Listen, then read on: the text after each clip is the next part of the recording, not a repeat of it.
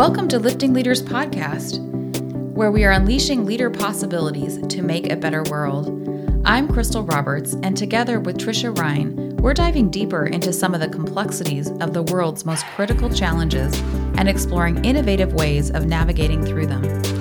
Through interviews with experts and leaders just like you, we're exploring what it takes to thrive as a leader today and examining new ways of thinking about how to creatively lead into a more equitable, socially responsible, and sustainable future. And the future starts now. Hi, Trisha. How are you doing today? I am doing so great. Thanks. How are you? I am awesome. Yeah. I'm, you know, Crystal, it is getting darker earlier I again. Know. What happened? I know. We're in the middle of summer, for goodness sake. yeah, but we're not into fall yet, which I'm I'm glad. I'm still enjoying the the beautiful sun here in the Pacific Northwest when we don't get a lot. So we got to enjoy it when we get it. Okay, for our listeners, I'm just going to tell you that it's really cloudy outside right now. So she's enjoying the sun. hey, it's warm. It's warm. Okay. So um, today we are so honored to have yes. an amazing author with us today, and her name is Farah Harris. And welcome, Farah. How are you? I am lovely, and I'm tickled by all of the fun, warm energy that you both are giving. Oh, oh thank you. We're yeah. so glad you're here. Yes. I'm glad to be here. Yeah, we were just talking, we were kind of laughing because we're like, oh, we've got the the podcast before the podcast. We're having so much fun already. so that you yeah. are in for um, a treat today, our listeners. You really are. Mm-hmm. So not only um, do we have this wonderful book that we're going to unpack, but we have this wonderful guest with us. So I'm going to tell you a little bit about more, a little bit more about Farah. She is a psychotherapist and workplace belonging and well-being expert dedicated to disrupting unhealthy work environments. Like I love that. We need that. She is the founder and CEO of Working Well Daily, a company that approaches workplace belonging and well being from a psychosocial and emotional intelligence lens. Farah has helped individuals and Fortune 500 companies develop healthier workplaces where employees want to stay and thrive because their leaders and teams have grown in empathy, self awareness, mm. social awareness, and cultural awareness. All really important things as we move into this future. As a mental health practitioner and consultant, Farah is aware of the intersectionality between well being, equity, and inclusion. She is a sought after expert on mental health, psychological safety, workplace culture, and emotional intelligence. Her work has been featured in media and podcast platforms such as Forbes, Fast Company, Business Insider, Harvard Business Review, Huffington Post, mm-hmm. Essence, Good Morning America, Martha Stewart, Thrive Global, and Therapy for Black Girls. Farah is also the author of the internationally best-selling book, The Color of Emotional Intelligence: Elevating Our Self and Social Awareness to Address Inequities, a groundbreaking exploration of how cultural background and identity influence our emotional intelligence and shape our relationships with others. Mm. So critical. I am so glad that you're here today. Oh my gosh. Thank you. Thank you. And your facial expressions are tickling me. I wish your viewer, your listeners could could see. Um, I appreciate all the energy. Well, I just before we dive in, I just have to say I really loved this book from page one till the till the end, and I really do encourage people to go out and buy it, and they can buy it on all the platforms, Amazon and um, Barnes and Noble. Barnes and Noble. Yeah. It's just, uh, it's so well written. It covers a wide variety of topics. You were even telling us uh, that, well, in fact, I'm going to have you tell us the story a little bit about how you wrote the book, like the actual way the words are on the page matter. But I loved the the captures, the reviews at the end. Mm-hmm. You have mm-hmm. exercises in the book and just I loved your style, your style of writing. So so accessible. Um, anyone can pick this up and learn from it, and you know addresses a topic that we really need to learn more about yes. in the world. Yes, I agree. And you know, I'm I just got my copy very recently, but in just beginning to unpack this, and I have gone through and I I'm one of those people who will look ahead to see what's going on in the future, and I may even get to that last page to see what the you know the where it came in and what was the final outcome. Well, it's not going to happen. She reads the but last page. That's what she does. I do read. I read all the time. But what I love is I love the way you unpack things. I love the way you do it in a way that is so disarming. In a way, it makes you feel like you know I understand understand, I think, what this means. And then when you get to the exercise at the end of the ex- of the of the uh, chapters, and you go, okay, I think I can actually work this. I can actually do. It. To me, that's so practical, and that's, I think, so. It's it's just so needed right now. You know, people are so overwhelmed with so many other things, right? But they need to be mindful of everything that has to do with EDIBJ. I really believe that we are in a world where, you know, it's it is our world, and we need to embrace it, and we need to stop, you know, fighting it. And to me, this is a way to do that: is mm-hmm. to make it attract. I hate to say that, but it is make it attractive for everybody, so that everybody gets something from it. And I think you've you've hit the nail on the head. Oh, so. Thank you. Yeah. Thank you. So we're going to dive in with those questions. So yeah. tell us your story. Hmm. okay. Um. So I, I I don't know why I always start here, but I think it it, it gives a bit of context and color, pun intended, uh, mm-hmm. to um, who I am. So I was born in Haiti and came to the United States when I was very young. I was around two and a half.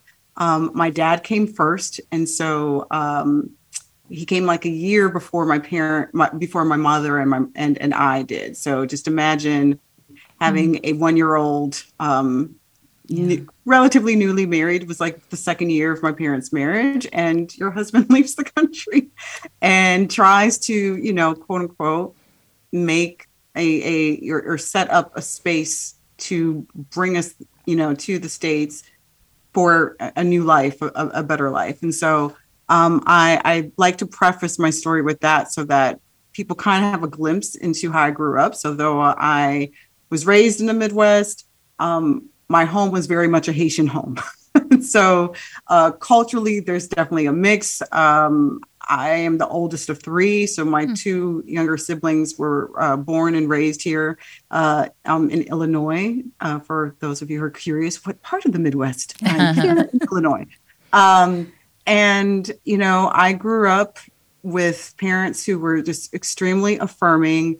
Um, I think my mom, in particular, wanted to raise us in a way that her and my dad didn't. You know, they definitely had a lot of trauma um, within their families. And so my parents really instilled love and affirmation and the belief that, you know, you can do whatever you want. We're going to support you. We're going to love you. Um, you're smart. You're capable. Uh, and at the same time, we're very good at giving constructive criticism. So it wasn't like you could do anything. Yeah. you really can't. But it was just like, no, you can do anything that you actually are gifted in or that you are actually putting time and effort into doing, which was really, really great. So it allowed me the freedom to try. Mm. And um, I went into college thinking I was going to become the real life Claire Huxtable. Oh. And I was oh. going to go into corporate law and I was going to be amazing and work at a firm. And then I took my first law class and was like, hell to the no, this is not what I want to do. um, at all. And it was so funny because my friends, um, I was always drawing, like I was in art fairs and I was always creative. So my friends were surprised that I was going to go the corporate route yeah. um, and not going into like fine arts or something like that. Um, and so when I decided, yeah, mom, I don't think I'm going to go to law school. Sorry about that. Uh, I'll still continue to get this degree so that you didn't waste your money. so uh, I graduated with a, an economics degree um, with a minor in sociology. And your listeners can do the math. When I graduated, 9 11 happened. Oh. And so that year was very challenging to find work. Uh, and once again, my parents just kind of gave me the green light to try. So I thought about my other dreams. If I couldn't be Claire Huxtable, I'll be a fashion designer. So mm. I hmm. went I went to fashion design school Oh. and realized, yeah, that's not it either. Like Mm. I, my right side was excited, but my left side of my brain was like, mm, I think we can do something else here. And I shifted my program to um, marketing and management. And I found like this happy medium at that time in, in my early 20s and got my first corporate job. And it was great until it wasn't. Mm. And, you know, um, my book is on EQ. And so I share often in my story that I had to use my own emotional intelligence to know when was time to pivot. yeah. When were things sparking joy? When were things um, not sparking joy for me? And uh, I shifted out of corporate, had a you know a season of unemployment. Was like, what do I do next? Um, another thing that your listeners will learn is that faith is very much a part of who I am and a part of my life.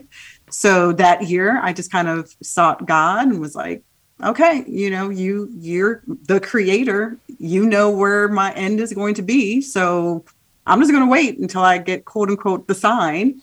Um, and I was directed to go get my mental health um, Hmm. master's degree. And the minute that I started my course, um, I said, "This this is what I've been looking Mm. for." Um, I thought I was going to be a marriage and family therapist, but no. Uh, I was like, I don't want to do that, but the mental health field, yeah. this makes sense to me. And, you know, got my master's degree, uh, moved into private practice, and then I was still thinking there's more. I Mm. want to do something beyond the couch. My my clients are coming to me with issues related to the workplace. My husband's in corporate. I've been in corporate. I see how, especially in this nation, we don't work well. You know, why don't we have really good policies around grief uh, Mm. and bereavement? Why don't we have good policies around parental leave? Uh, why can't we really take a holiday? you know, Yeah. you're out of office really doesn't mean that you're out of office because you're Right. still being pinged and you're still responding to emails. Like yeah. I, this is not a healthy relationship with living Yeah. um, and how we do work. And so that's how my company, Working Well Daily, came to be. Um, and so that's you know a mix of of personal and and my professional and um, my home life right now is that I'm married to my amazing friend and husband of 18 years and we've Mhm. been together for 24 years Wow. no, is that right? I'm not doing the math correctly. No, 22 years and known each other since 97. We met when he turned 19, exactly on his birthday. Aw. and I'm the mama of three kids, all neurodivergent. So the Wow. home life is interesting. Fun, right? Yeah. yes, fun. Yes. Fun. Yeah. At times, interesting more of those times. it's fun. Oh wow. I love that patchwork um, of a quilt that you've you've built, Mm. um, and that you've arrived at a place for now, right? Yes. That is sort of more fulfilling for you and more joyful, um, and all those things that you have done help you be successful where you're at. I was just thinking about you're talking about the corporate and and even the creativity piece. You know, you have to have the creativity um, to to be happy in life. So I, I love that.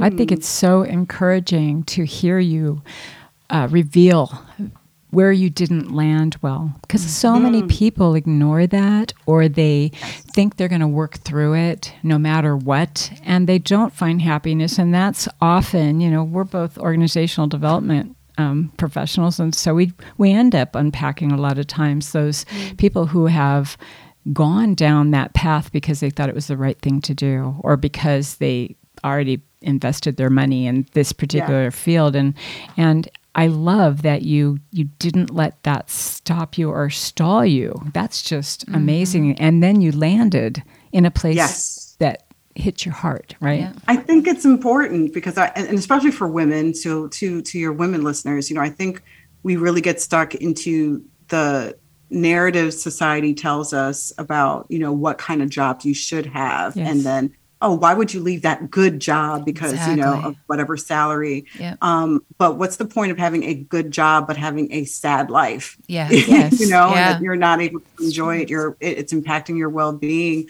And so I I'm especially even with my, my therapy clients, I want to give them permission to pivot. I want them to use their EQ to create that work life alignment that they're looking for.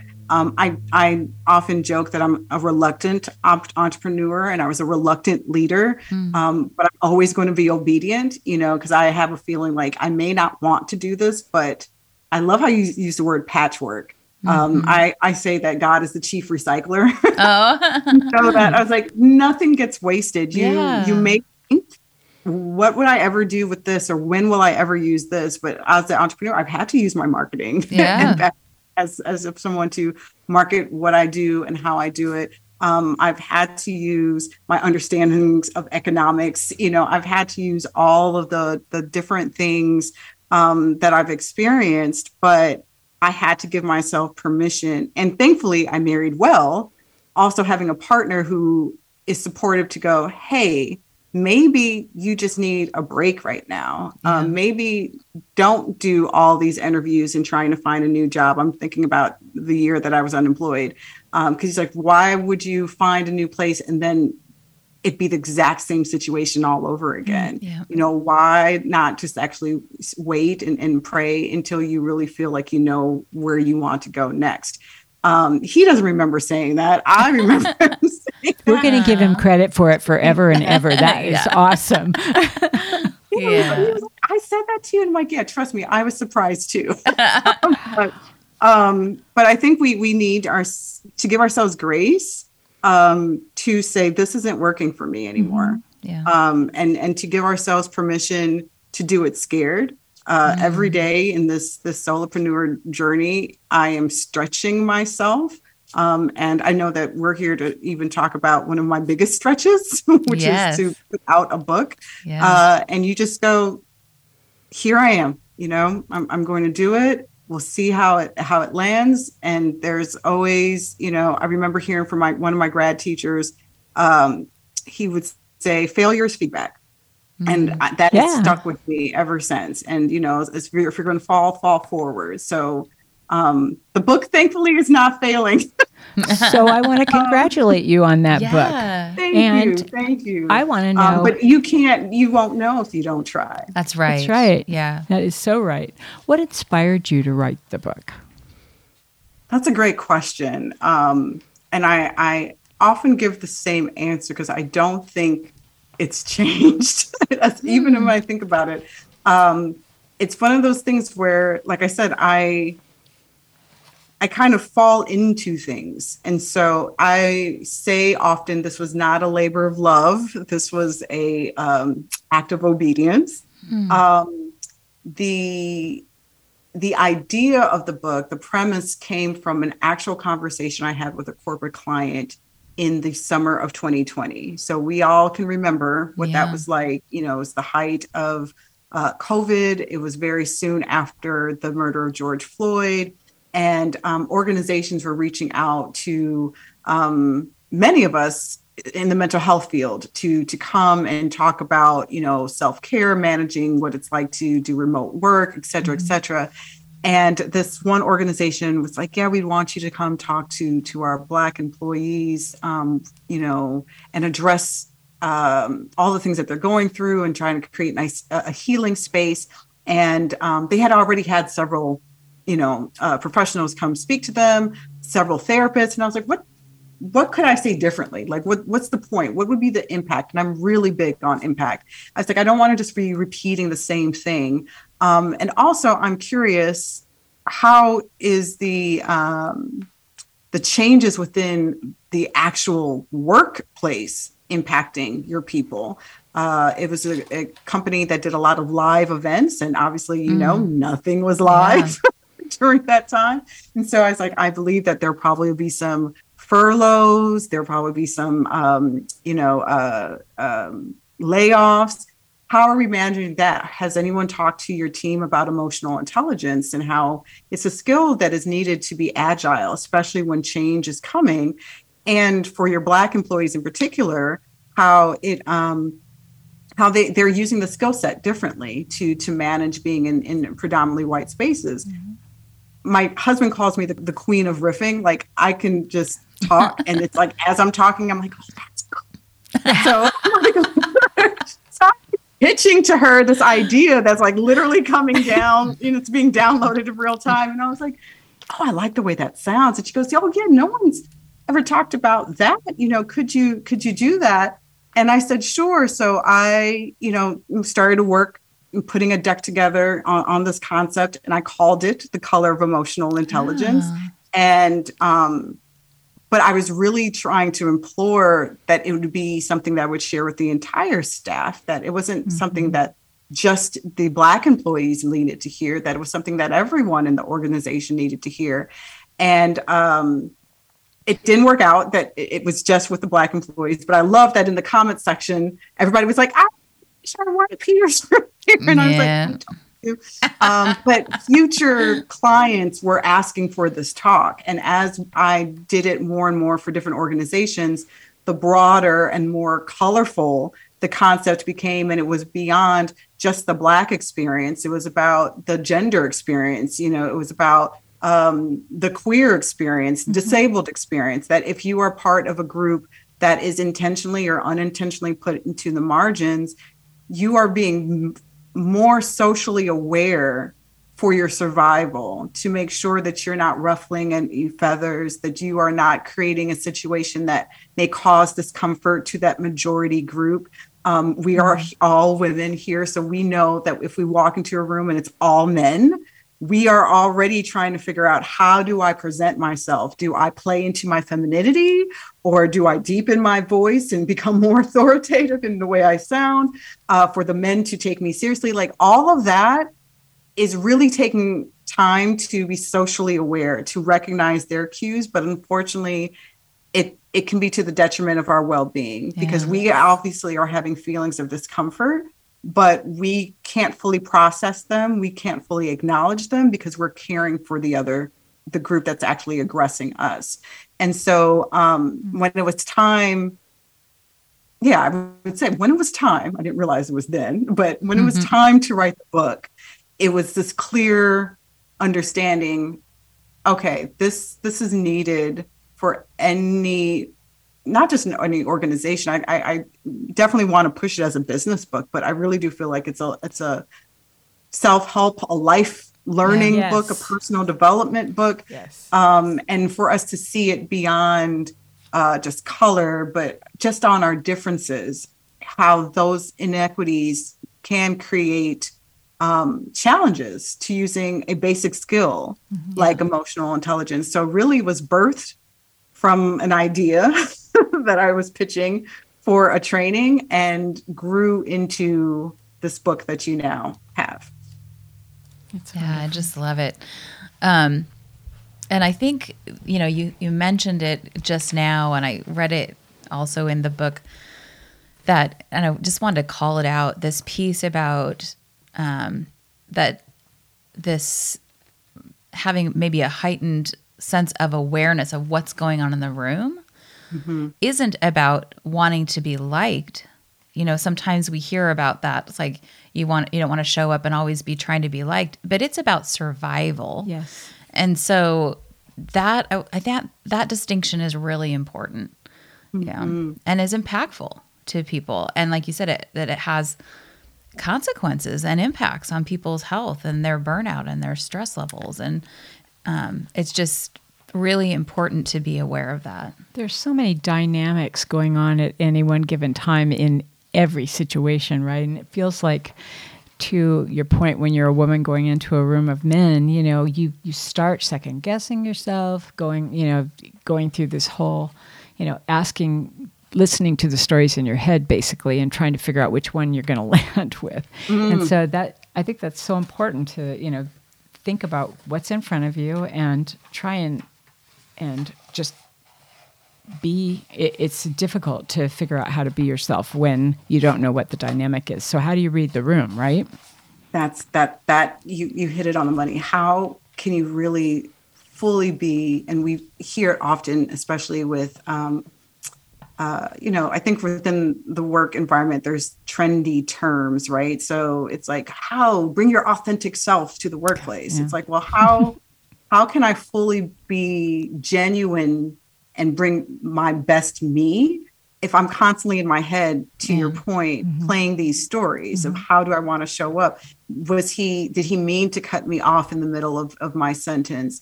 Um, am I being, uh, you know, is, is, is he mansplaining? Um, you know, like all of the things that are going on, that takes energy Yeah. when it would just be so much easier if we had spaces where we didn't have those power dynamics, right? Mhm. Where, you know, we understand if we're in a male dominated room, then the power dynamics are going to be in favor of, of the men. Uh, if we're in a room with most people not having some type of uh, disability, then the person with the disability is trying to one, you know, figure out how do I not make them feel uncomfortable about my limb difference? How do I make them not feel uncomfortable about, you know, my neurodivergence or whatever it is? Um, I, I follow this, um, I follow several different um, Instagram accounts because I want to learn lived experiences that I do not have. Mm. And not as a voyeur, but more to cultivate social awareness, cultural awareness, um, and empathy. And I, there was this one account of this one gentleman where he was trying to explain how trying to suppress tics to not make someone Mm. uncomfortable actually aggravates it and makes it more, you know, Mhm. um, exasperates it. And I was like, that is painful Yeah. you know and because we are looking at someone because they have uh, a lived experience that's different than us and we we judge that um now we can now create a space where they feel like they belong that they feel safe and so it's like okay how can i mask how can i hide these these characteristics that are very natural you know so it may having a tic may not be natural for you but having somebody who was born with tic it's natural for them Yeah. Right. um, and how do we create those spaces where we are practicing our own emotional intelligence to regulate oh when someone is having you know that their their tics are are being presented how do i manage myself in that? Um without shaming them or judging them? You know if i'm talking to someone from a different culture and the way that they communicate i find um is problematic. I need to ask myself well why do i find it problematic? You know i'm again i'm i'm caribbean I know it's very stereotypical, but we can be very spicy people. We are very animated. We use our hands. And as a woman, if I'm talking and I'm animated and I'm I, I'm raising my voice because I'm passionate, and a man views that that's not from my culture and thinks that I'm being aggressive or I'm being too much or I'm being too loud, where do we get that narrative from? Mm-hmm. That's that person's work to do to regulate and and self audit to go i i now can't say well farah can't be promoted because she's too animated. I don't know if our clients will like farah because you know she she just seems to be too much. That already now limits my growth within the company Yes. because I haven't taken the time to be culturally aware. You're making assumptions about how i'm presenting. Um, and i think that's uh, one of the main reasons why we all need to practice our eq to go wait why is the way that I'm seeing or experiencing someone bringing up certain emotions in me? You know, Yeah. why do I feel comfortable with Mhm. this group and not with another group? Why, you know, how is it that I'm able to create safety with this person and not with this person? Um, and that's really what I'm trying to challenge, you know, the readers to do um, in this book and even to taking it to home, you know, like at home, do you have a kid? Yes. that you create safety for them, but then you have another child that they would probably feel like they're the black sheep. Why is that? You know, what is the dynamic that's happening? Um, are they triggering your inner child? You know, which is why you are responding the way that you're responding. So um, I, I really, I, I ask a lot of questions in the book. yeah. Um, but I set you all up in the first chapter, letting you know that I ask a lot of questions. in the book. um, because I really want people to be more um, to, to practice that self auditing and be critical thinkers of self. Yes. first. Yes. Yeah. It's like a constant look in the mirror, which is mm-hmm. something that we hope people are doing before they start reacting to other people's everything, right? Yeah. Yeah. So we have a wide variety of listeners, some mm-hmm. more sophisticated than others, more experienced. But I wanted to make sure that we sort of level set for everybody. What, what does emotional intelligence mean to you? So kind of maybe a bit of a definition there. Yeah. So emotional intelligence, I like to simply say, is being able to be comfortable uh, and in tune with not just your emotions, but the emotions of others, um, and be able to, to read the room. So if I'm able to name my emotions, recognize my emotions, manage my emotions well, and also create a space where other people are free to show up with their emotions. Um, and I'm also recognizing how my, uh, how can I say, um, how my behavior can impact someone else. Mm. That is being knowledgeable about feelings. That's being able to be smart about feelings. You know, so we're using the term emotional intelligence similar to the way that we talk about IQ, um, your you know intellectual quotient. So um, your emotional quotient. What is your capacity uh, with with feelings? Um, so it's like simply, do you know yourself and can you read the room? Mm. yeah. And not be afraid of those emotions, like you said, identify them. Not be afraid. Yeah. yeah. So why do you think that this is really important for leaders to to be aware of and, and good at actually? Have a yeah. high capacity. Yeah. Well well leaders usually set the tone, right? And so um, if you want a team that's going to be successful, you want to model um, what ideally success looks like. And I believe that success is is having people be able to be their best selves so that they can produce the best that can come from them. This is where they're able to be creative and innovative. If they are feeling a sense of um, I have to be in survival mode, and you, or you're getting the person that's very resistant, or you get a very quiet person in the office, then you're not doing a good job as a leader to create a space for people's emotions um, can be handled and handled well. I'm not saying uh, to give a pass on bad behavior because that's actually not EQ. Yeah. Someone who's a leader that has high emotional intelligence actually um, knows how to address poor behavior like passive behavior, uh, passive uh, aggressiveness, mm-hmm. um, bullying, harassment, and they'll nip it in the bud quickly to say, "Hey, that's not tolerated here. Um, this is not how we want to create uh, a culture within our team." So that means that a leader is assertive. Uh, they are um, you practicing their EQ by managing relationships well and and diffusing conflict. And so if you are uncomfortable with your own emotions, then when other people come with their emotions to work, because people are living life, you have, um, you know, employees who may be having um, a difficult season because they had a miscarriage or they're going through a divorce or their parents have onset dementia or they have teenagers. um, yeah. You know, life is going to show up in the workplace. And there's this lie and, and myth that all of that stays outside the doors, and it's not true. And so if someone comes in after they've lost a loved one and you haven't learned how to manage grief yourself, then you can be very harmful to your team member by not checking in, not um, maybe being flexible with their work schedule, um, all of the things. And so I, I usually, when I'm doing these trainings on EQ, especially because I'm a psych, uh, psychotherapist by, by trade, I like to go deeper and go, well, where do we learn about feelings? Mm-hmm. So as a mm-hmm. leader, you should be in therapy um, or have gone to therapy at some mm-hmm. point to be able to assess like, well, why why am I okay with these feelings but not these feelings? How do I express my emotions?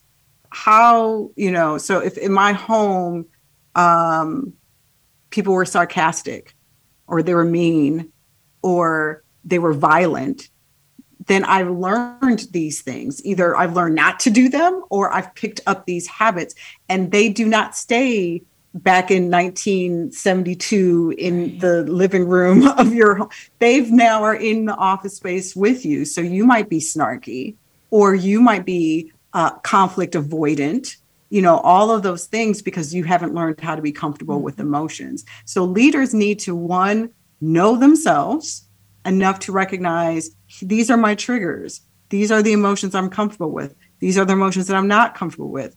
I need to work on those areas that I'm not comfortable. Those that's a growth edge for me, right? And then so that you can give space for your employees to be able to show up mm-hmm. and you can go, "Hey, I noticed that you know, you're a little usually you're you're very chipper what, what's going on and not to judge that employee but to help them be self-aware right, right as you yeah. said earlier we we want to be mirrors to help people be their best self but if a leader does not have high emotional intelligence um, more than likely you have a team that's suffering yeah, you know when you say that i think about you know behave people i have known in my past that probably did not bring their best emotional intelligence to the office, and they were mm. the point of reference for people below them and around them. And so, what that says about culture sometimes is that it it drives culture. You know, it, it depends, and and if we're looking at that being an issue in an organization, that's mm. one of the first places I would say we have to look is you know within and at each other. And yeah. but leaders to your point, they are the influencers. They're the ones who, you know, kind of drive the boat, and we need to make sure that they're not driving us into the ground, right? right, yeah, right. So, in your book, you ask us, when considering emotional intelligence, to consider in what ways that it's impacted by experiences like marginalization due to race, ethnicity, gender, sexuality, disability, age, and size. In writing this book, what impacts did you find? Mm. Um, I, I took time to interview a, a variety of people, and it was consistent. You know, um, of what we've been talking about, just the inability to feel free. Um, if they were part of, you know, the the excluded or the um, the group that was othered, right? Mm-hmm. That there was something different about them, and and how it how much it impacts the well-being of people you know I, one woman i interviewed you know she started to lose her hair um, mm-hmm. another woman i uh, spoke with and I, maybe this is not in the book there were several interviews that didn't make it to this book but they'll probably be in the next one mm-hmm. um, but about how whenever she would turn the last right turn on the street where her work was uh, her right arm would get numb oh, every time. And it was because she had the supervisor that just created this very unsafe, you know, in, in environment. And so as I, you know, gathered the stories, I was like, this, this need to just be is so innate, right? And it's it's pretty much starts, and I always bring it back to family because I, I have one mm-hmm. and I got littles. Um, but when, as a parent, when your child is born, ideally, you you love this child unconditionally before they had to do anything, mm-hmm. right? It was just their being. I don't think we lose that as we age. We just want to be in a space where we can just be. Mm-hmm. And our society has created mm-hmm. all these different labels and inequities that cause us to feel so unsafe that it was like i can't i can't be and us not being able to just have that human experience weathers us down um, you know i think there's a statistic and i'm forgetting it my apologies right now about like how it impacts the um, the life expectancy you know mm-hmm. specifically yeah. you know of, of, of black individuals um, in comparison to their their white counterparts it's like if we are creating these spaces, these neighborhoods, these job, uh, you know, these workplaces where people can't just be, we are we are just sick. Mm. And you know, um, that's the part that just broke my heart as as I was, you know, writing the book. It's just like, you know, people are aging and suffering and and going through uh I can't remember if it was our pre podcast conversation. We're at the top of this hour, but like the the um the doubting of self, you know, as as women, you know, so it's like you can't be excellent if you're always doubting yourself, Yeah.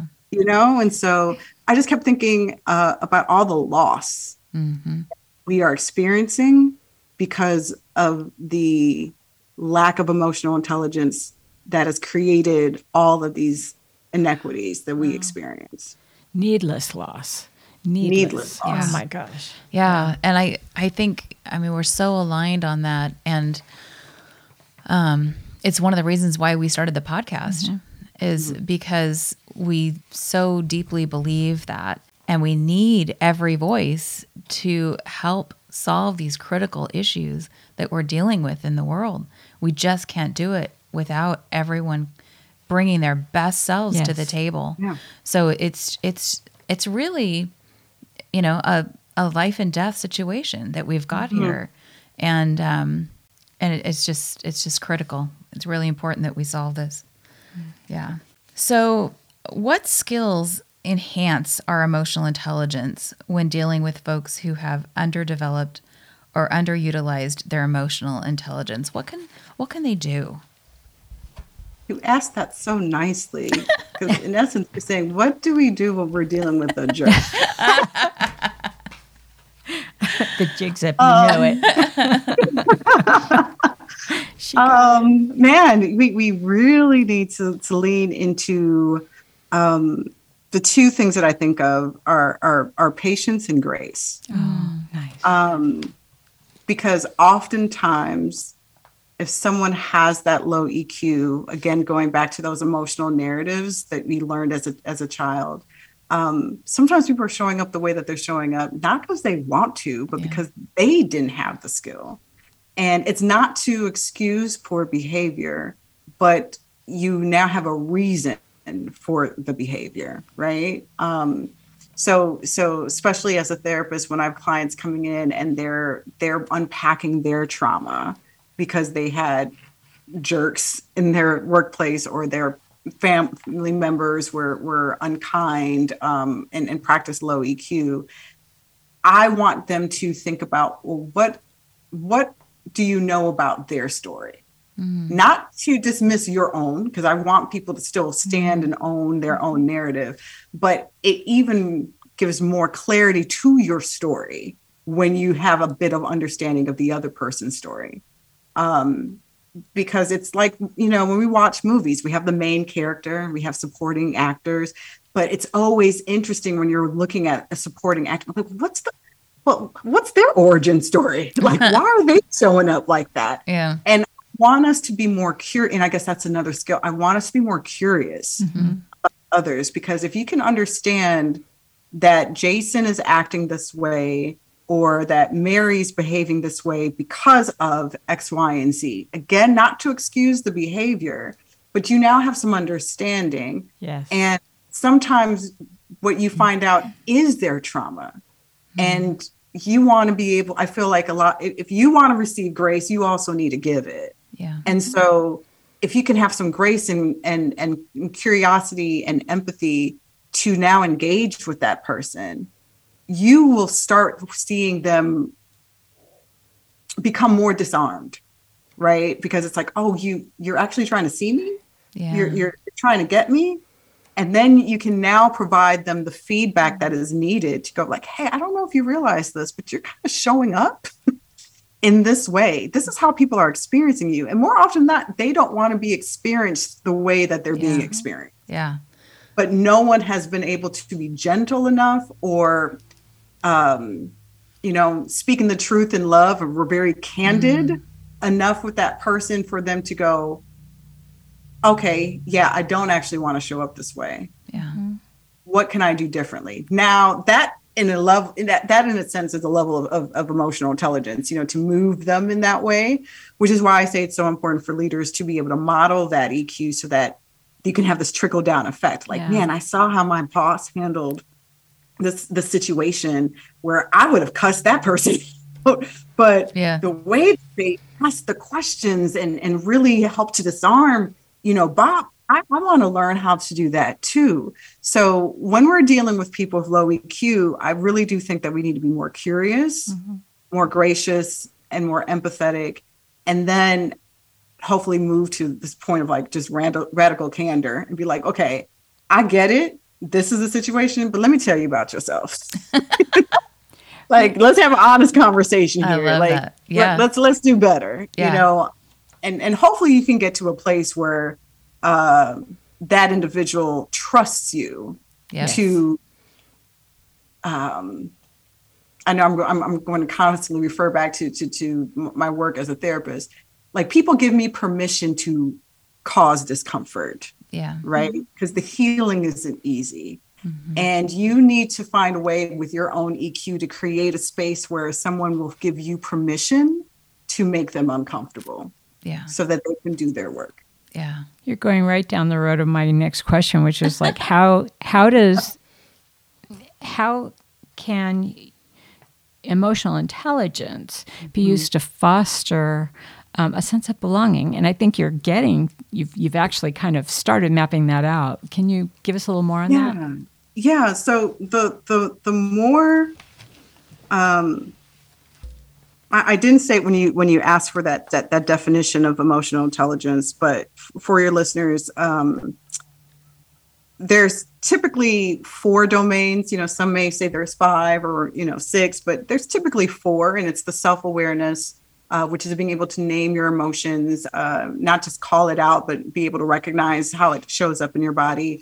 Um, the self management piece, which is being able to regulate those emotions uh, so that you're not reacting, but that you're responding uh, from a controlled space. And then there's the social awareness, which is where we're empathetic to one another. Relationship management is where we're very motivational. Um, we're inspiring the people who are we're around. We're uh, helping manage conflict. And so when we're thinking about a sense of belonging, this is where I would go to, yeah, you you know yourself, then you read the room. We are so narrow in in how we look at world. Uh, an example that I give in the book is about um, how the hand that you write with is a privilege, and so mm. I'm right-handed, and I grew up during the time where you know the desks were, were attached to the chair, and so they were all for right-handed kids. Um, we used to have pencil sharpeners on the wall. They were for right-handed yeah. kids. you know, yeah. um, the scissors that we use. All of these things, I never paid attention to the fact that there were limited supplies for those who were left-handed.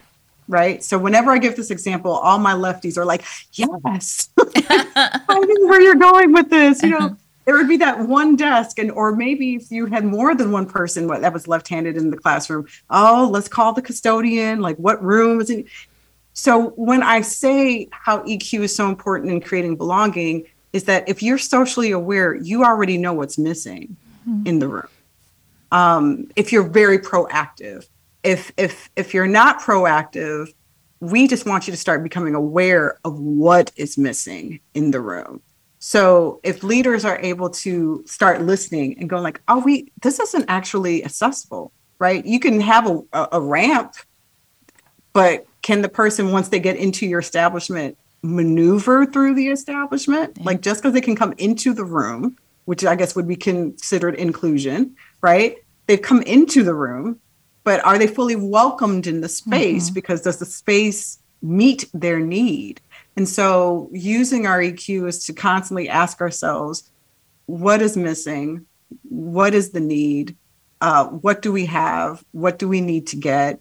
And, you know, oftentimes we may think that we've created an accessible space and not have asked yeah. the people who need to be uh, asked, you know, the right questions. I laugh about the trend of open workspaces. I, mm. ooh. Yeah. I'm an ambivert, but I lean towards introvert, and I'm like, and I have ADHD. So I was like, that's just distraction waiting to happen, right? Yeah. And I was like, who was part of the planning process? Who did you have on the team so that you can actually create the space for people, all people feel like they belong?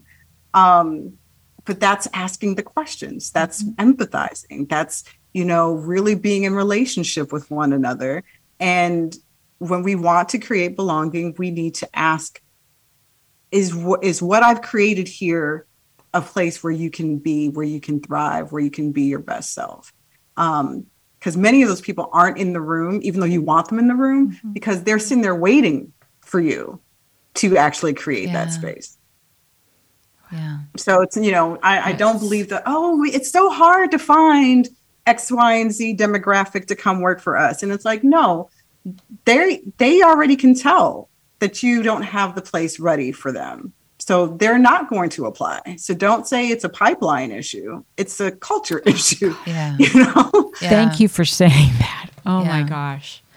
You know, it's something that a lot of people think, but they never say it out loud. Wow, you know, mm-hmm. it's an elephant, mm-hmm. but that is, it is, it's Shout an elephant. There, Noel Wilson. we're going to we're going to give you credit for that. Okay. Because you deserve it.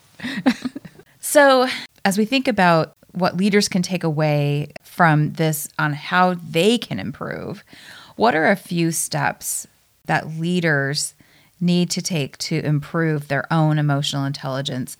And what steps or actions can leaders take to help our teams improve their emotional intelligence? Hmm. Um, so I often say that self awareness is the bedrock of, of emotional intelligence. Like you really can't do these other pillars if you don't have a good sense of, of who you are. And so I I, I wasn't joking. I was serious about leaders going to therapy um, yeah. and, and unpacking their own stuff. Um, so if if if that's something that you're hesitant on, if you're a leader and you're listening to this and you go like, I, I I don't know how I feel about the whole therapy thing. Okay, you can start by doing this simple exercise. First thing in the morning, ask yourself, how do I feel? And it seems like such a simple question. But again, depend on how you grew up, you may find it difficult mm. to be honest with yourself about your emotions, especially if you grew up with your feelings being dismissed or belittled. And so, what I want you to do, um, and you please correct me, or uh, is it chapter three that I talk about walking the dog, or is that chapter two? Um, it's in the book. It's in the book. test. Um, right. I'm, I'm, like, let me grab it real quick. Uh, but my my framework about walking the dog is chapter two. Um, is that you know for those who are dog owners, you'll really be able to to enjoy this like uh, analogy. But when you're training your dog, you you're told that you don't want the dog to be in front of you because that means the dog is in control. You don't mm. want the mm. dog to be behind you because that means one, you don't know what the hell the dog is doing. Um, but it also can be that you and, and your dog don't have like the best relationship. You are told to walk right uh, lockstep with the dog. And to me, that's like the perfect picture of emotional intelligence. You don't want your emotions to lead you and they be in control. So that's when you're just popping mm. off or you're, you know, um, I just wear my emotions on my sleeves that means that your emotions are in control of you. Yeah. Um, if they're behind you, it's not that you're in control. It means that you're probably showing up in a very passive or passive aggressive behavior. You want to be able to, in real time, um, I say that you want that moment, the gap between moment and awareness to be as small as possible so that you can be able to go, hey, leader, first thing in the morning, I'm anxious about today because I have a meeting at one o'clock. Like, I want you to then assess why you're feeling that way, mm-hmm. but not with judgment. Um, because if you aren't um, emotionally aware, this is how you build the muscle. So you ask yourself first thing in the morning and right before you go to bed. Mm. Then you go, all right, I, I did that for a week or a few days. I don't know. Some of you are, are type A personality, so you'd be like, "Why make it harder?" Uh, so you know, you do it for a couple days, and then you go um, during lunchtime. You know, you you do a check in. What I want you to do is to increase that frequency of asking yourself, "How do I feel in the moment?" So that you are now able to really understand how emotions move in and through you throughout the day. Because you could have one moment where you're pissed off and then you get a phone call from a friend that's like hey i'm here you know to surprise you for for lunch. And all of a sudden you went from being angry rage mad to being excited. That's yeah. because emotions are fleeting. But if we aren't taking that time to just be mindful just a quick 60 seconds to go how do i feel right now we will let the emotions run rampant and later on you know way past the moment go oh I realized I actually really wasn't angry with such and such. I was more sad and disappointed and mm felt unheard, right? So the more leaders can practice in real time being aware of their emotions, the more they will increase their emotional intelligence, specifically their their their self-awareness. Um, another thing that leaders need to do that people don't like, it's the F word feedback. oh, yes. Uh-huh. Um, so you this is the other side of self-awareness. You know, self-awareness requires a mirror. So, you know, to be thinking, oh, well, Farah just told me just to check in with myself and ask how I feel. Uh, is like me saying t- you're looking in a mirror and walk away and forget what you look like. You need someone to then also go, hey, can I tell you how how we're experiencing you. So you can ask somebody that you trust, whether it's a family member, a friend, maybe it's somebody in the office that's just a straight shooter. Like you may not like them, but they always tell the truth, right? Yeah. And just go, hey, um, after a meeting, how was that? You know, did, did did you think that I allowed everybody to to say what they need to say? You know, mm-hmm. when I spoke this way, um, how did it land? Like you need to be able to get that feedback. Um, I think that's so important as a leader back to what I said earlier, and that's what you model, yeah. right? So you provide feedback to your team, not a 360 feedback, not a quarterly feedback, not the end of the year review, but every day checking in. Simple. How are you doing? Mm-hmm. What's going on with your, you know, if you have that relationship too, going a little bit deeper, like how's your mom? How are the kids? hey, you know, when you said this in this meeting today, I really appreciated it was such a wise statement because we want to encourage the behavior that we want to see, right? Yeah. And so to do that, we need people to have that feedback because it hurts my heart when I work I, with organizations and I'm working with a team member who's so anxious because they're not getting feedback. Yeah. And they're overworked and they're stressed out because they don't know if what they're doing is mm-hmm. actually yeah. impactful, beneficial, is the right thing. Is that, and you know, I talked to their leaders and they were like, no, no, this moves. And I'm like, this ain't the mail. These are people's lives. Like they yeah. need to know. They need the mm-hmm. feedback. So if you're going to try to create that culture of feedback leader, I need you to make sure you are practicing your emotional intelligence because you can't ask for feedback and then not do anything with it. Yeah. And ask for feedback and then shut it down. Right. Yeah. They're no longer going to give you that feedback. They're just going to immediately say, he's going to ask for feedback and then he's going to give an excuse for his behavior. Mm-hmm. That creates a space where people don't feel psychologically safe. They don't feel like they belong. They don't feel like it's okay to challenge. So, practice one, being able to be in tune with your emotions in real time as a leader. Um, and then practice asking your team for them to do their check ins. You know, maybe at the top of a meeting, hey, just really want to level set with everyone. Like on a scale of one to 10, where are we? You know, so that you have an idea. If someone is like, I'm going to be honest, I'm a four. They may not need to go into detail, but you already know, like, okay, mm-hmm. if they're a little bit disengaged, there could be something going on. After the meeting, go, hey, Crystal, you said you were a four today. Is everything okay? Is there anything that, you know, I can help out with? You don't need to go into detail. Yeah, you know what? we have this meeting, but I have this deliverable that's due.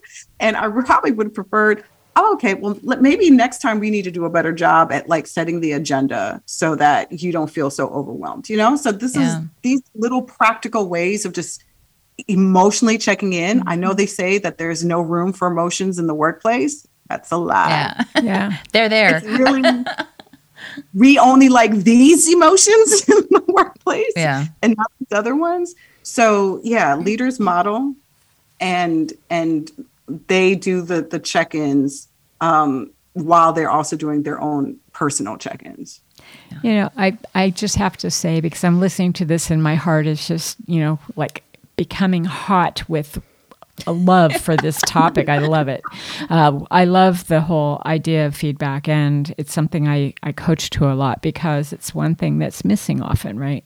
Yes. And it's not just the fact that that you give feedback regularly and in the moment and when you are, you know and pull people aside don't give it in front of mm-hmm. other people that kind of thing but how you deliver that message is often so important because I know there are folks who say, I never got any good feedback. I never got any feedback. I just, it was just, I don't know. I, it's like their opinion of me is none of my business. So I just, you know, it's like, but the reality is that had it been delivered in a way that the person could hear it, you know, mm. I think it's really to your point, sort of reading the room, you know, understanding how people take in information and then honoring that as you're giving that feedback, right? Yeah. That's such, it's for some reason, that's a, a tough thing to get people to understand. And so um, I, I think that that's a new book for you to be working on in very near future. well, it, it's all about the effect of communication, Yes. right? Yeah. Because out of the leader, you may have someone who prefers to have the feedback written, right? You may have another person who wants to actually have a dialogue. right. And so the more you know yourself and start reading the room, you can start recognizing that. And you can ask, yes. you know, just be like, hey, is it easier for you? Is it better for you for me to to kind of share this with you, you know, written? Because sometimes people need that time to process. Mhm. And in real time, they're they they can't. And so to be able to read it and go, hmm, you said this and you said this. I have questions about this, you know, and then they can either respond, you know, back in, in, in written form or can say, hey, I've taken time to read what you shared. Um, can I put some time on the calendar? Because I have a few questions, you know, and then they can have a time to dialogue afterwards because everyone communicates differently. Yes, and that's a very um, emotionally intelligent receiver, by the way. I'd just like to put some things on your calendar so that we can have a discussion about it. It's like, hmm. so, what have you learned about yourself during this process? What kind of challenges did you um, surfaced for you, and what were some things that you know were ahas that made you proud? Hmm. Um, there were several things, and I share a, a, a bit. I, at the end of my book, I do have a letter to the reader um, that kind of shared my process a bit. Uh, it was as I was writing, and my dear friend that I like whispered her name, Sarah Noll Wilson. I whispered her name earlier. Uh, she wrote a book last February. We became friends um, through Twitter, you know, uh, in, in the height of this pandemic. And it was in conversations with her where she's like, I don't want you to take this the wrong way, but I would be surprised if you're not neurodivergent. And I was like, hmm. And at that time, I was homeschooling. I know, crazy in the middle of a pandemic and and doing all the things, trying to write a book and, and have a business, I decided, yeah, we're going to homeschool our, our two oldest. And I was watching my oldest son, um, and I said, ooh, I think he may have ADHD. You know, I already knew that there was anxiety there. There's some other uh, things happening. And in my curiosity of watching him, and in my conversations with with Sarah, we both got evaluated last summer. Um, and we're both neurodivergent. We both have ADHD. And the reason why I wanted to to get evaluated is because writing the book was so difficult. And I was like, why is it harder than I think it should be? And, you know, and of course, having therapist friends, so my therapist friends were like bringing up my EQ and going like, can I mirror something to you? You often call it the book and you say it with a bit of disdain where I'm like, I got to finish writing the book. I got to write chapters for the book. And they're like, you're not saying my book. Like, what's going on? And just that awareness showed me how I was really disassociating myself from it because it was such a difficult task. And now having the understanding of my diagnosis, I recognized I was having ADHD paralysis. I recognized the moments of mm-hmm. hyperfocus. I was recognizing my burnout due to my ADHD paralysis and the mothering burnout of like raising and homeschooling two kids in a, in a pandemic. And so I learned to give myself, and, and I know this sounds redundant, but the grace, my big G word, like Yeah. Grace, grace, and more grace. But it helped me to elevate my EQ as I was writing about EQ. Because I, again, self awareness being the bedrock, the more I was aware of how my diagnosis plays into my everyday life.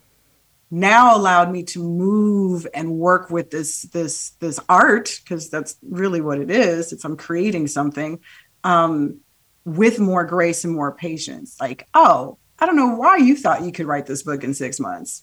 It took me almost two years. you know?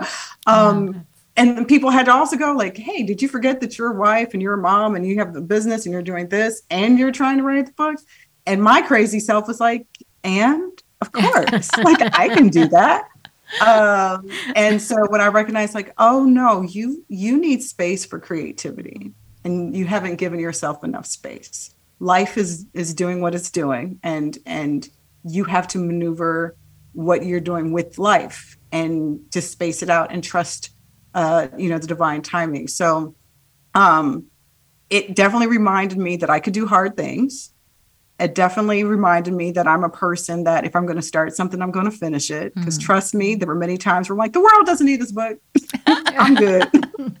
I don't need to do this. And then I would hear uh, a sermon or, uh, you know, someone would check in, hey, how's the book writing going? And I was like, yeah, let me get back to that. you know, like as I said, I'm reluctant, but I'm obedient. Um, so, but, but I learned that um, if it's something that is meant to be, it will happen when it's supposed to happen.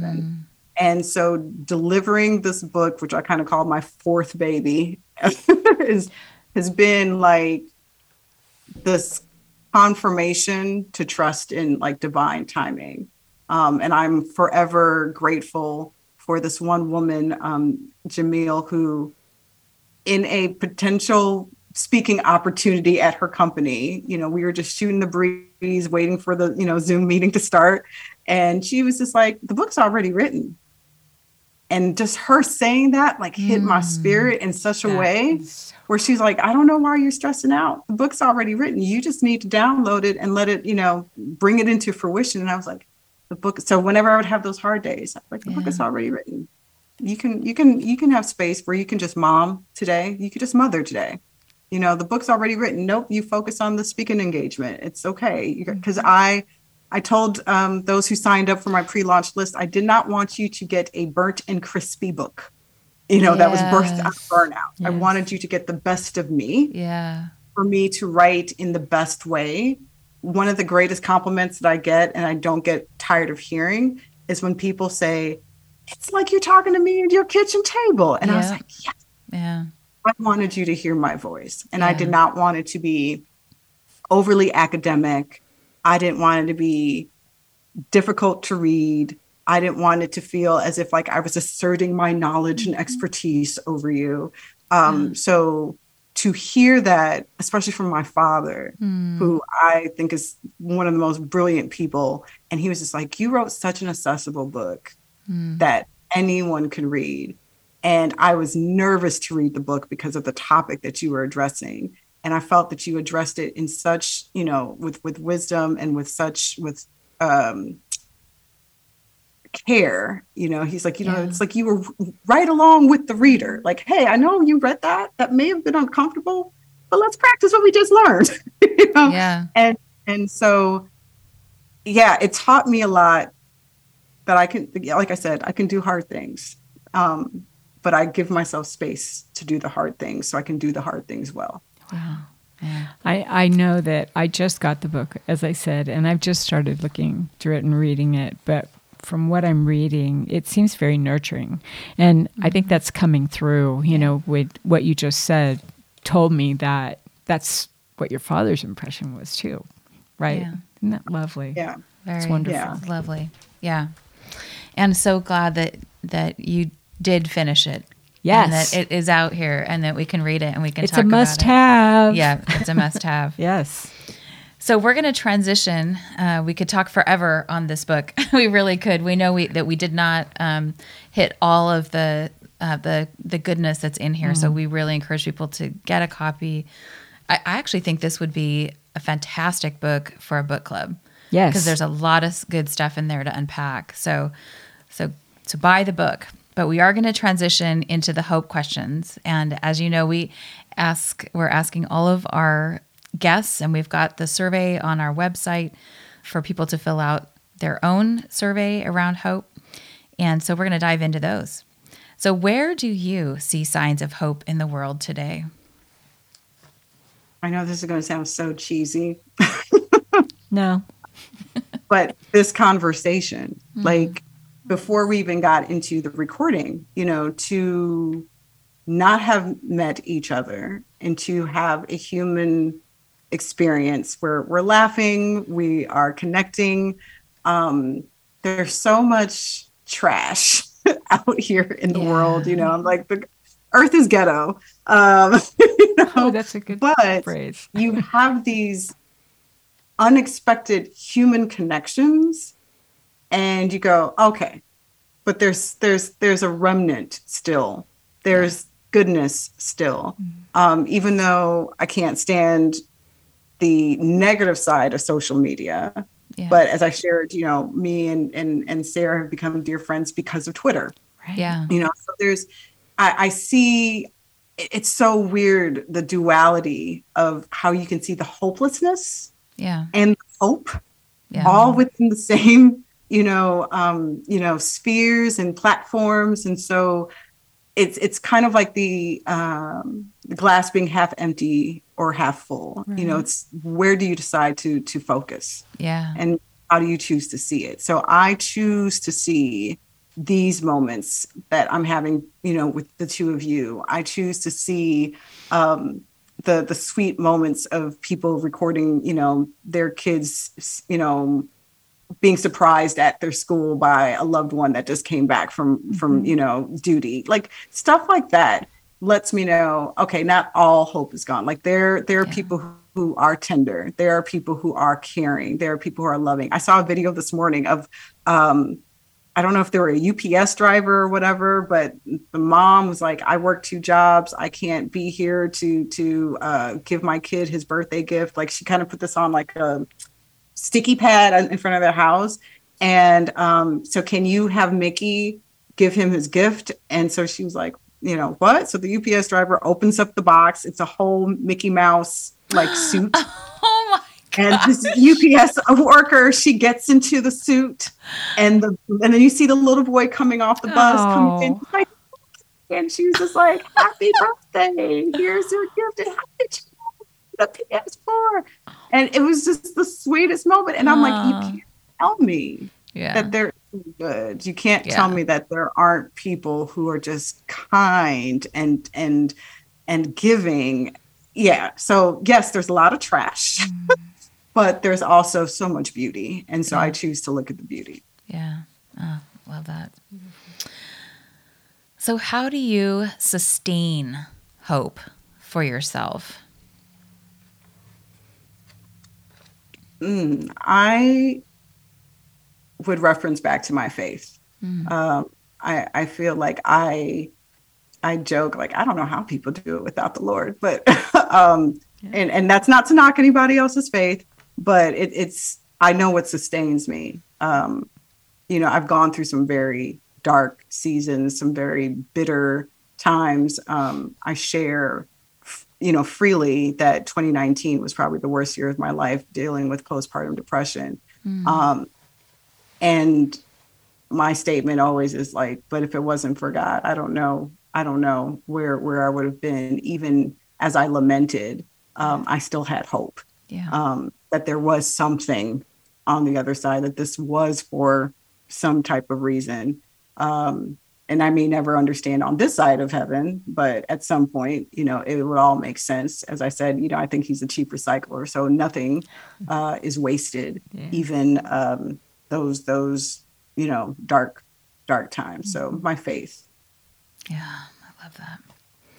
And um, how do you engage or inspire others to be hopeful?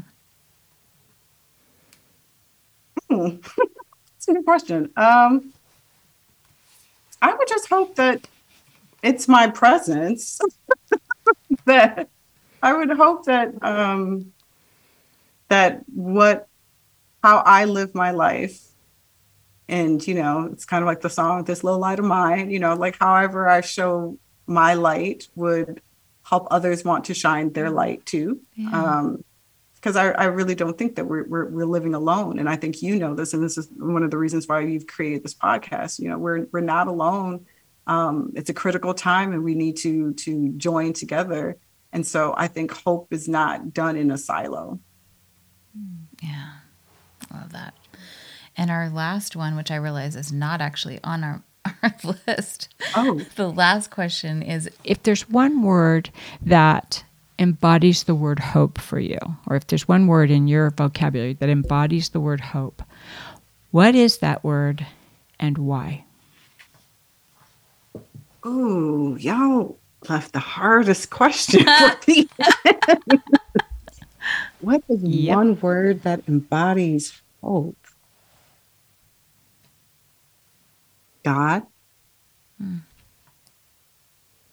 Yeah. Yeah. Because that's, and again, just my own personal walk. It's just that, you know, that's where my hope is found in, in Him. So He is all things, uh, especially hope. Yeah. But that's a good question. That was a beautiful answer. yeah, yeah. Hmm. So you've got the last question. I do have the last Yeah. question. Here it is. You ready? Okay. Yes. Looking forward. What are you Mm. really excited about? What's next for you? I'm glad you asked this question. And I'm glad we're having this interview now because I don't think I would have had a clear answer a month ago because I was like, I don't know what's happening. um, and I still don't know what's happening, but I feel better about it. Um, I'm hopeful for, how can I say this? Um, I've been saying this word for a while, and I guess this also goes to your last question um, anticipation. And that's a word that I Mm. never used to use really um, when I was thinking about like my life, like, oh, I'm anticipating Yeah. X, Y, and Z. I'm in this place of like hopeful anticipation of seeing um, my business, uh, me personally, and my family it, it just experience things we've never experienced before. You know, um, the, the book is out. I'm, I'm grateful that people are, are excited about it. Um, but I've invested in a, a new coach right now where I feel like this is the coach and the coaching program that I've needed like my whole life. But again, trusting divine timing. Um, and all of the unlearning that I'm going through, because I'm like, oh my gosh, I've been doing so many things wrong. Um, and relearning has me excited because I feel now it's given me even more competency and clarity of how I want to move forward as, as, as a as a business owner. So that excitement of being able to be a better steward of my business, along with whatever can happen, you know, with with this book, has me full of anticipation. Even though right now, like on paper, it's like, girl, there's nothing happening here. Mm. Um, but there's this this great expectation that that I feel in my spirit. So right now I'm like this coaching program is setting me up. This book is setting me up for things that I've yet to imagine. Well, we're excited about your future. Only good things. Good are gonna things are coming your Yes. Thank yeah. you. Thank yeah. you so and whatever much. we can do to help support you, Yes. um, we would be happy to do that. I really appreciate that. Yeah. Thank you so much. Thank you so much for giving us your time. It's just been it's been a pleasure. It really has. It's been an honor. I just love this. I wish we could just have you come and oh, just come live here, you know, and which is just we'll have coffee every morning. It's overcast. That's true, but it's not humid. It's not, you know. Ooh, oh, you go. you- there you go. We're full of humidity right now in Chicago, and I'm like, No, but it's been such a pleasure. It really mm, has. Yeah, thank you so mm, much. You're delightful. All right. Bye. Thank you. Wow. That was I feel like we just received the biggest, biggest gift. I know. Yeah. That was amazing. Farah is delightful. Yeah. Yeah. And it, her book is just so packed with great stuff. I just can't say it enough that I really recommend that people get the book and, Yeah. and take the time to unpack it and read it. And it is very accessible. So it's it's kind of fun to read. I love her style of writing.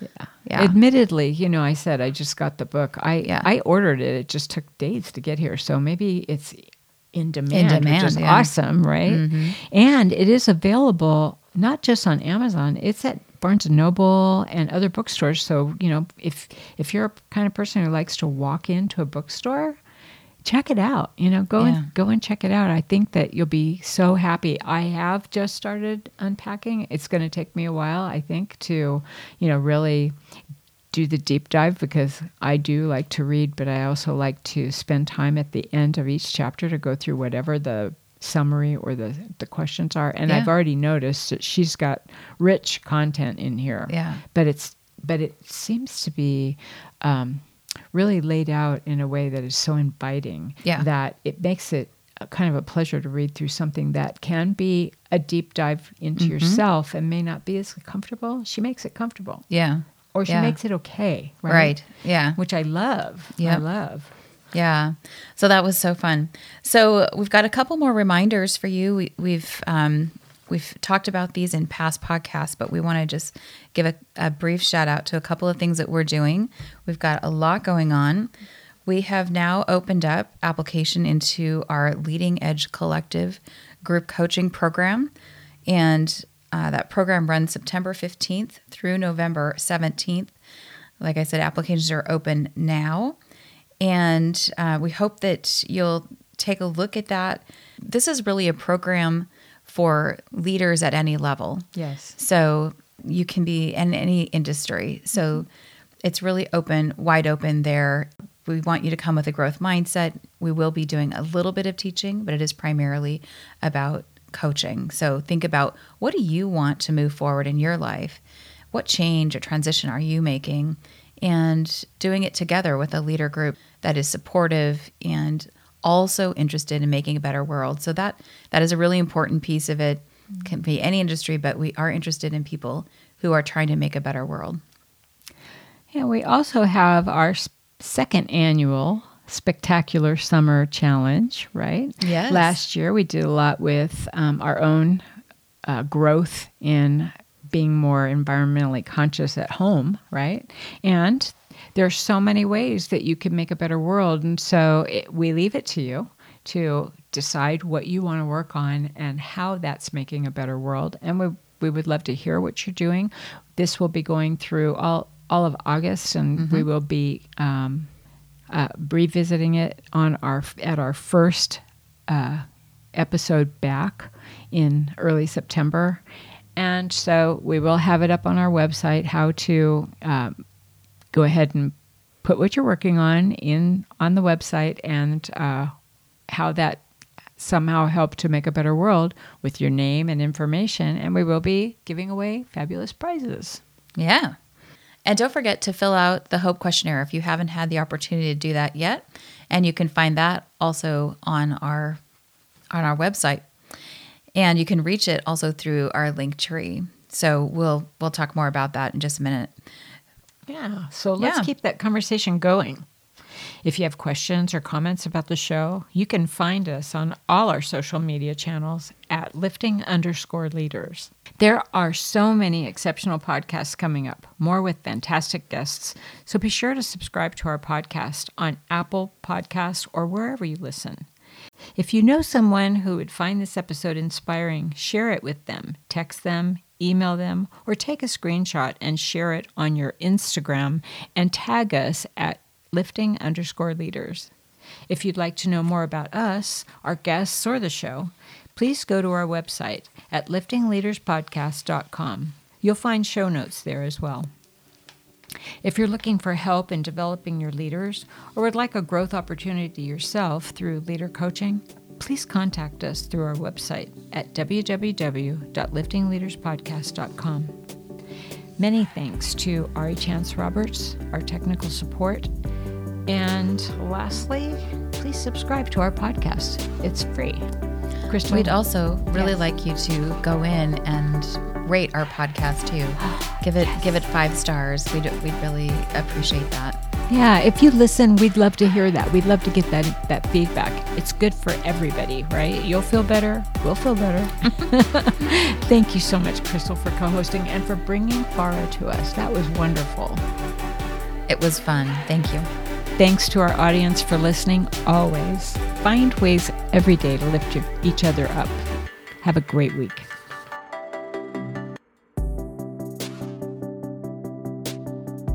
Okay, we're going to we're going to edit that part out. Right? okay. Not anybody, aka you. Yep. That's right. Me, myself, and I. okay.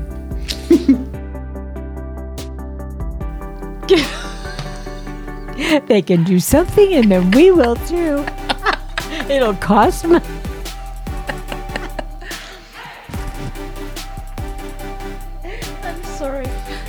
Okay. Get serious. Okay. so we're also. Oh, sorry. okay and we'll we'll talk about whatever you're, you're interested in. oh no, that's not good.